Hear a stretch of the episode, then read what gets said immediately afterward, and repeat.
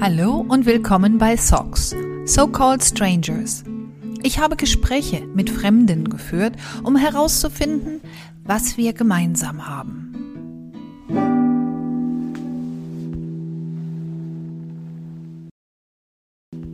You only live once. That's, uh, I, I, I make it count. That's my thing. Du lebst nur einmal. Mach das Beste daraus. Die Fremde, die ich heute treffe, heißt Brenda. Brenda ist 41 und aus Simbabwe. Brenda wuchs in Simbabwes Hauptstadt Harare auf und lebt heute in Kapstadt in Südafrika. Sie ist alleinerziehende Mutter von zwei Mädchen, die zehn und vier sind und arbeitet im Rechnungswesen. Brenda redet schnörkellos und hat ein wunderbar warmes Lachen. Sie hat diese Energie, die er nicht anstrengt, sondern anregt. Mit Brenda zu reden, das hat sich für mich angefühlt, als würde ich unter der Dusche ein Glas Champagner trinken. Warm, erfrischend, spritzig, persönlich und inspirierend zugleich. Ich wünsche dir viel Spaß beim Zuhören.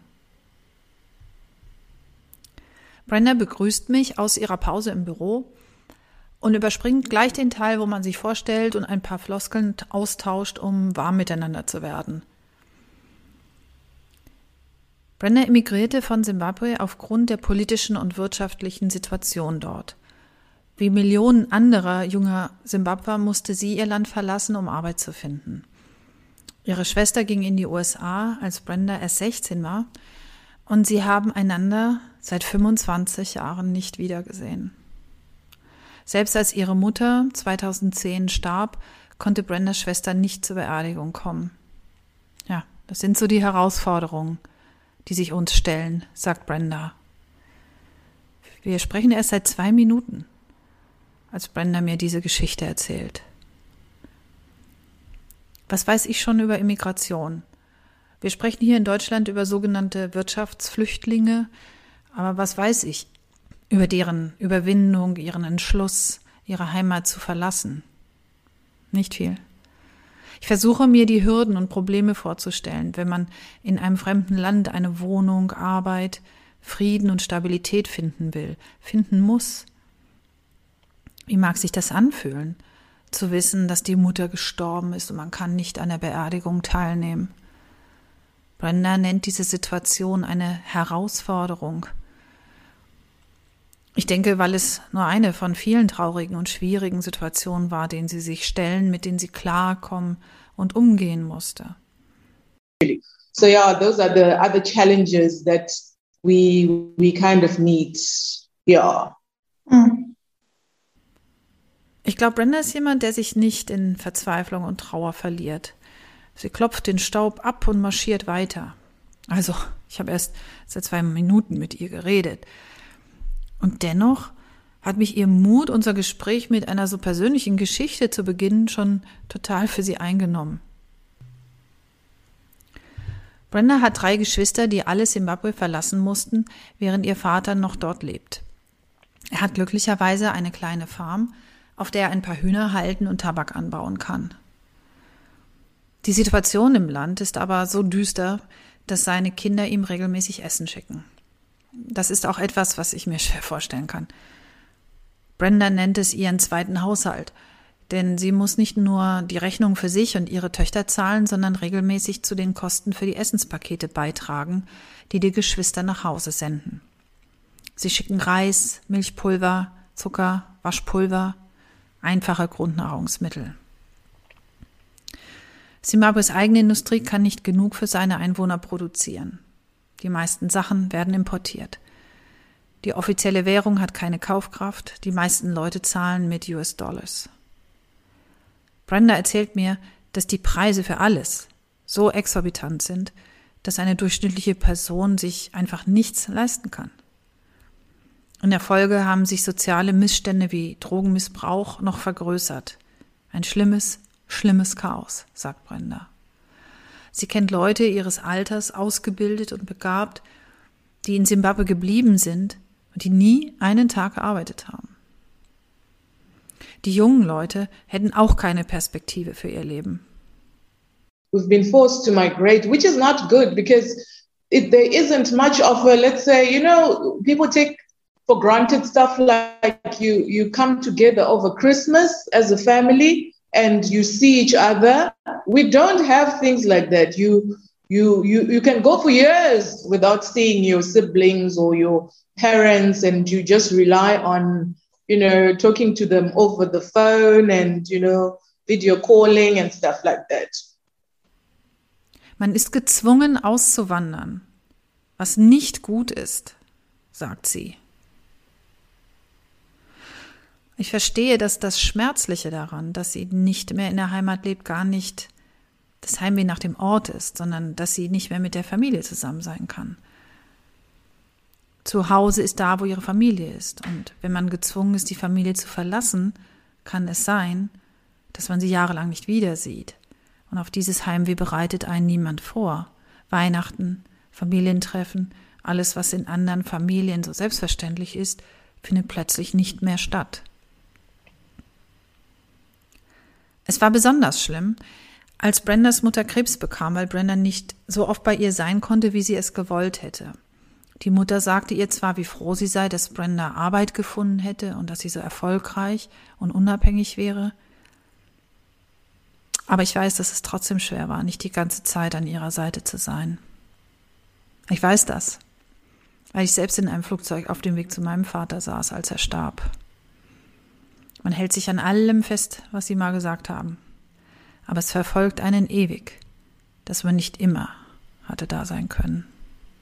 Ja, ein schweres Thema. Also reden wir doch gleich mal über Identitätsprobleme.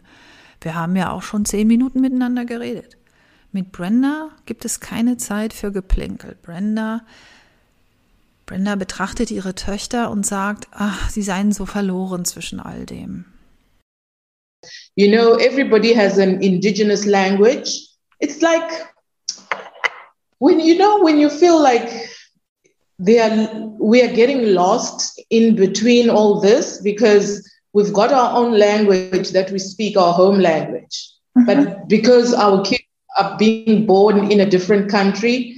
They, mm-hmm. they don't necessarily speak our own language and they are not aware of the traditions that we have or that we have had as I think um, I don't know with other cultures. I'm sure everyone has their own set traditions where certain things are done in a certain way, but they are not learning those things because we are kind of far away from home. And it's like eventually like your your let's say your tribe to say like the kind of law gets along the the way gets lost and like my kids can't speak my language. What is your language brenda? they, they, speak in in they only speak english. And what's your language brenda? What's your what's your my, dialect? my whole language is shona. Is shona. Okay. Yes.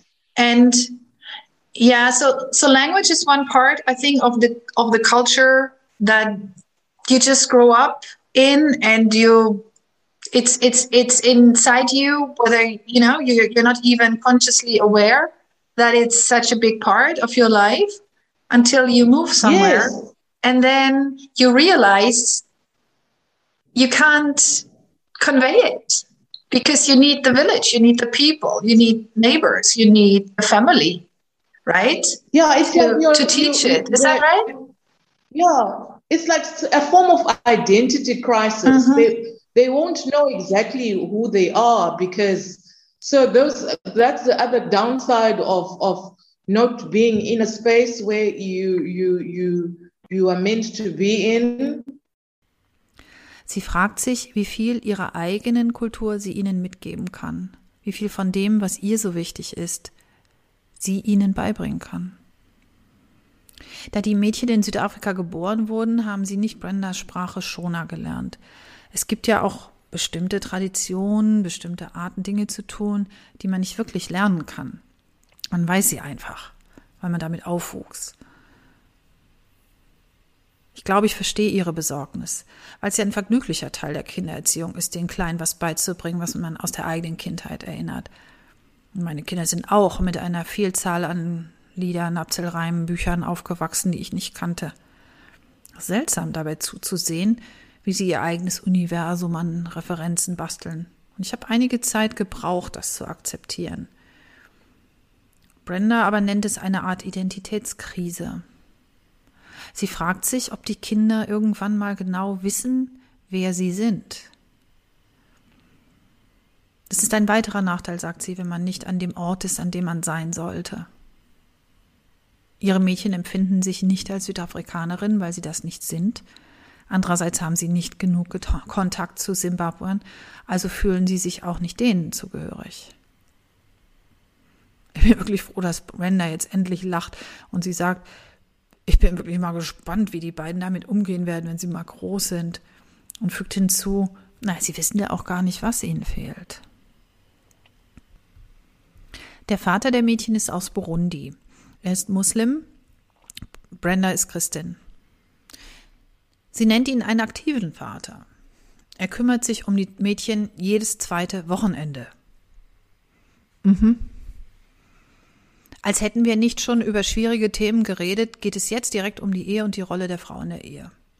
You you feel like you belong to someone and you you you tend to do what they want and you you don't have um, free will like you you what you like to do kind of is ignored like in der afrikanischen Art und Weise Dinge zu tun, sagt Brenda, gibt es diese Regeln, was Mann und Frau in einer Beziehung sein sollen. Und obgleich sich die Zeiten änderten, würden manche diese traditionellen Vorstellungen immer noch unterstützen. Was wirklich spannend ist, sagt sie, ist, wenn die Frau ihre Rolle akzeptiert, der Mann seine aber nicht ausfüllen will. Ich schaue wohl gerade etwas irritiert, denn sie gibt mir ein Beispiel. Die Frau hat alle Hausarbeit zu erledigen und die Kinder zu betreuen, soll aber auch arbeiten und die Hälfte der Kosten der Familie tragen. Was soll einem dazu einfallen? Irgendwann fand es Brenda zu schwierig, in der Beziehungssituation, so nennt sie es, zu bleiben. Ich bin ziemlich beeindruckt, wie Brenda diesen Moment beschreibt. Sie redet darüber nämlich so ruhig, als spräche sie von zwei Maschinenteilen, die nicht mehr miteinander funktionieren, anstelle ihrem Ex-Mann sein Verhalten vorzuwerfen. Aber nein, keine Vorwürfe. Sie nennt ihn sogar einen netten Kerl und erzählt, dass sie sogar ihre eigene Familie davon überzeugen musste, dass die Beziehung nicht funktionierte. Aber es hat meiner geistigen Gesundheit geschadet, sagt sie. Alles, um was sie bat, was sie einforderte, wurde ignoriert. Sie wollte nicht länger in der Beziehung verbleiben, weil sie nicht wollte, dass ihre Töchter eines Tages denken würden, das ist normal. Es ist nämlich nicht normal, sagt Brenda. Also entschied sie sich zu gehen. Und es ist witzig, erinnert sie sich, dass die Nachbarn sie noch Monate nachdem er ausgezogen war gefragt hätten, wie es ihm denn so ginge. Und ich habe dann meistens geantwortet, es geht ihm gut. Da war immer ein wenig Scham, ein Gefühl, dass ich versagt hatte. Sie fügt hinzu, dass sie von klein auf in diese Frau- und Mutterrolle hineingezogen worden war. Und wenn man dann ausbricht und rebelliert, das ist, sagt sie, als würdest du die größtmögliche Sünde begehen. I had to find it within myself to accept that no man, this is this is this had to happen and people will still judge me. Ich musste in mir selbst die Zustimmung finden, zu sagen, nein. Das musste jetzt so passieren. Die Leute werden dich ohnehin verurteilen. Als die Rebellin, die aus ihrer Ehe ausbrach, obwohl die doch von außen betrachtet so gut aussah. Aber Brenda hatte realisiert, dass sie für eine untergeordnete Rolle, so wie sie von ihr erwartet wurde, nicht gemacht war. Es erübrigt sich zu sagen, dass ich mich selbst gefunden habe, sagt sie. Wow, wenn das nicht das Beste ist, was man über sich selbst sagen kann, dann weiß ich nicht was. Brenda und ihre Töchter leben nun in einer neuen Wohnung. Obwohl die ältere recht unabhängig ist und ihre Mutter unterstützt, sorgt Brenda dafür, dass sie auch genug Zeit hat, einfach ein Kind zu sein. Ich bin schon ziemlich belastet, sagt Brenda. Abends gibt es das meiste zu tun. Brenda kommt von der Arbeit, Abendessen zuzubereiten, die Hausarbeit wartet, es sind Hausaufgaben zu erledigen, dann Essen, dann Badezeit. Wenn die Kinder im Bett sind, nimmt sich Brenda bewusst Zeit, sich um ihre eigene psychische Gesundheit zu kümmern, denn sie findet es wichtig, Dinge zu verarbeiten und zu reflektieren, damit sie bei all dem Stress ihren Kindern eine gute Mutter sein kann. Mich beeindruckt das schon sehr. Und Brenda fügt hinzu, sie müsse ja auch manchmal während ihrer Pause die Große von der Schule abholen, heimbringen, einkaufen, Hausaufgaben vorbereiten, zurück zur Arbeit laufen, dann die Kleine abholen. Naja, und so geht's halt immer weiter. Diese Frau hat irgendwie Superkräfte. Ich frage mich, wo sie die mal auflädt. An den beiden Wochenenden jeden Monat, sagt sie, wenn die Mädchen bei ihrem Vater sind. Es ist so merkwürdig, sagt sie und lächelt, dass er immer noch meint, er tue mir einen Gefallen, wenn er Zeit mit ihnen verbringt. Er scheint irgendwie nicht zu kapieren, dass es toll ist, mit seinem Kind eine Beziehung aufzubauen. Wir reden also jetzt über Männer im Allgemeinen und ob es Väter wohl leichter haben als Mütter. Brenda erzählt mir von der traditionellen Rolle der Frau in ihrer Gesellschaft und Kultur als die der Kindererzieherin. Sie sagt, Männer sind frei zu gehen und sie überlassen es dir, das Kind total allein großzuziehen. Es ist deine Verantwortung, es ist die Verantwortung der Frau. Männer haben zu viel Freiheit und sie wollen immer mehr. Und doch, ich höre aus ihrer Stimme immer noch keine Bitterkeit, auch keine Resignation. Ich habe eher das Gefühl, dass Brenda und ihre Freundinnen, die auch alleinerziehende Mütter sind, fast schon die Köpfe darüber schütteln, dass Männer nicht sehen können, was ihnen da entgeht. Die Ungleichverteilung der Hausarbeit und Kinderarbeit unter arbeitenden Eltern beschäftigt uns noch eine Weile. Wir nennen es beide Arbeit, weil es einen ja nicht nur physisch, sondern auch mental fordert. Brenda hat dazu eine schöne Anekdote. Ihr Ex-Mann sagte einmal, sie hätte ja gar keine Arbeit mit der Wäsche. Es würde ja die Waschmaschine erledigen. Wir können uns darum gar nicht wieder einkriegen vor Lachen. Yeah, my ex-husband used to say, "Oh, you don't even do the laundry; the washing machine does it." Ah! And I'm like,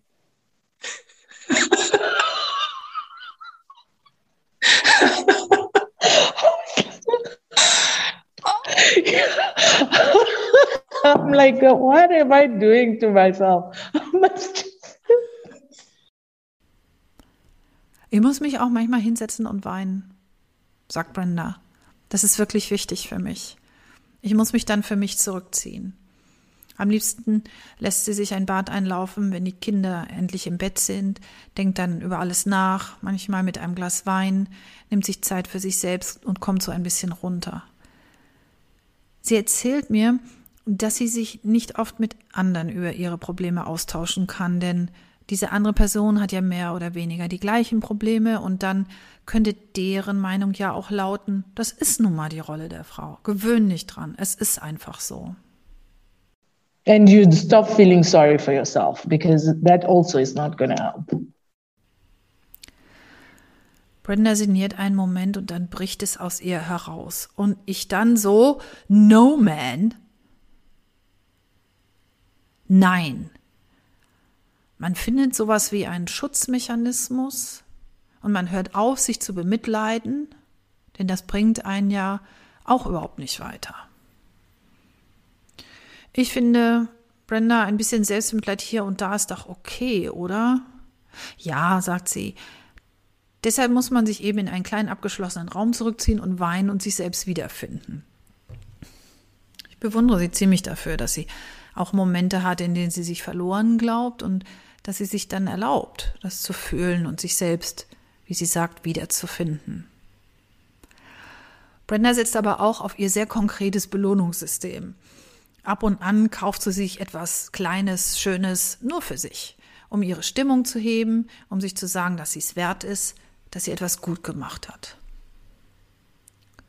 Wenn meine Mutter noch lebte, würde ich sie anrufen und sie würde mir etwas Nettes sagen und mir sagen, dass ich alles wirklich gut mache. Es macht mich traurig, das zu hören, denn ich weiß, wie ich mich selbst immer noch nach der Zustimmung und dem Lob meiner Eltern sehne und wie man versucht, das zu ersetzen. Brenda sagt ja, ihre Mutter war auch ein Vorbild, auch als unabhängige Frau. Obgleich sie in einer sehr traditionellen Ehe lebte, sprach sie immer mal ein Machtwort und setzte sich gegen ihren Vater durch. Es war ihr wichtig, dass ihre Töchter es nicht zuließen, in einer bestimmten Art und Weise behandelt zu werden. Nun, Brenda und ich können uns darauf freuen, dass unsere Töchter einmal stark, unabhängig und selbstbewusst sein werden. Brenda sagt, ich feiere alle Frauen, die ihren Töchtern eine Ausbildung ermöglichen, die Töchter erziehen, die nicht nur darauf aus sind, einen Mann zu bekommen. Frauen müssen in der Lage sein, sich um sich selbst zu kümmern, selbstsicher genug, bevor sie sich in eine langjährige Beziehung stürzen. Amen, kann ich da nur sagen. Brenda fügt hinzu, ich glaube, jeder Mensch sollte zuallererst einmal sich selbst kennenlernen, bevor er oder sie in eine feste Beziehung einsteigt. Vielleicht ist die Chance, einen besseren Partner zu finden, größer, wenn du wartest, bis du dich selbst besser kennst. Käme ich an einem von Brendas freien Tagen nach Kapstadt, könnten wir uns für ein Mittagessen treffen und das alles nochmal besprechen. Dann würden wir durch ihre liebsten Second-Hand-Geschäfte ziehen. Brenda bezeichnet sich als Einzelgängerin, was mich überrascht. Sie ist so wunderbar offen und warm, da kann ich sie mir nur mit einem großen Freundeskreis vorstellen. Aber so ist das wohl nicht. Ich mochte noch nie viele Menschen an mich heranlassen, erklärt sie mir. Meine Freunde wissen das. Du kannst mich jederzeit besuchen, aber sag mir vorher Bescheid. Und dann muss ihr auch danach sein. Ich stimme mir zu, dass es wohl auch eine Altersfrage ist, dass man irgendwann mal nicht mehr mit den Menschen zu tun haben will, die nicht mehr zum eigenen Leben dazu passen. Brenda hat einen engen Freundeskreis wahrer Freunde. Mag sie abends auch mal richtig ausgehen? Und ob ich mag, lacht sie fröhlich. It's an interesting combination, isn't it? You're, yeah. you you like to be by yourself, mm -hmm. and your circle of friends is rather small. Yes. And but you don't mind having a good night out. I do not mind at all.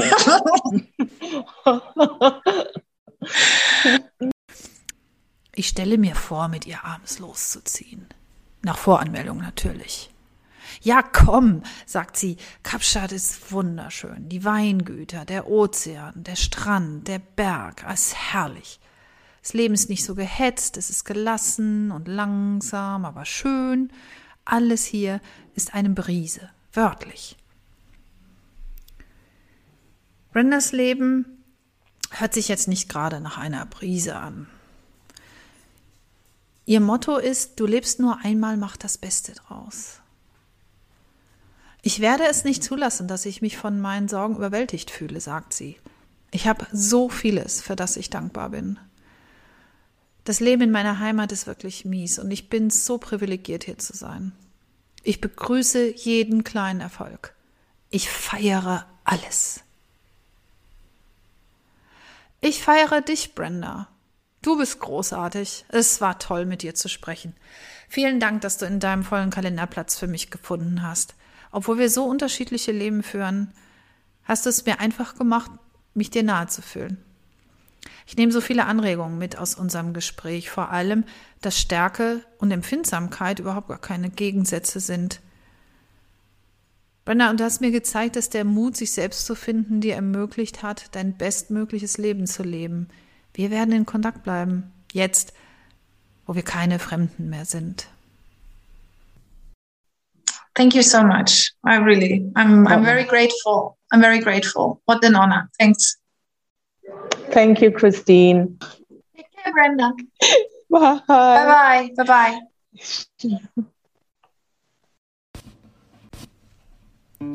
Das war Socks, So-Called Strangers. Ich hoffe, dir hat die Episode gefallen. Eine Abschrift und Fotos gibt es auf so-called strangers, ein Wort, .de. Für Fragen und Anmerkungen erreichst du mich unter socalledstranger ohne s at gmx.net. Don't be a stranger.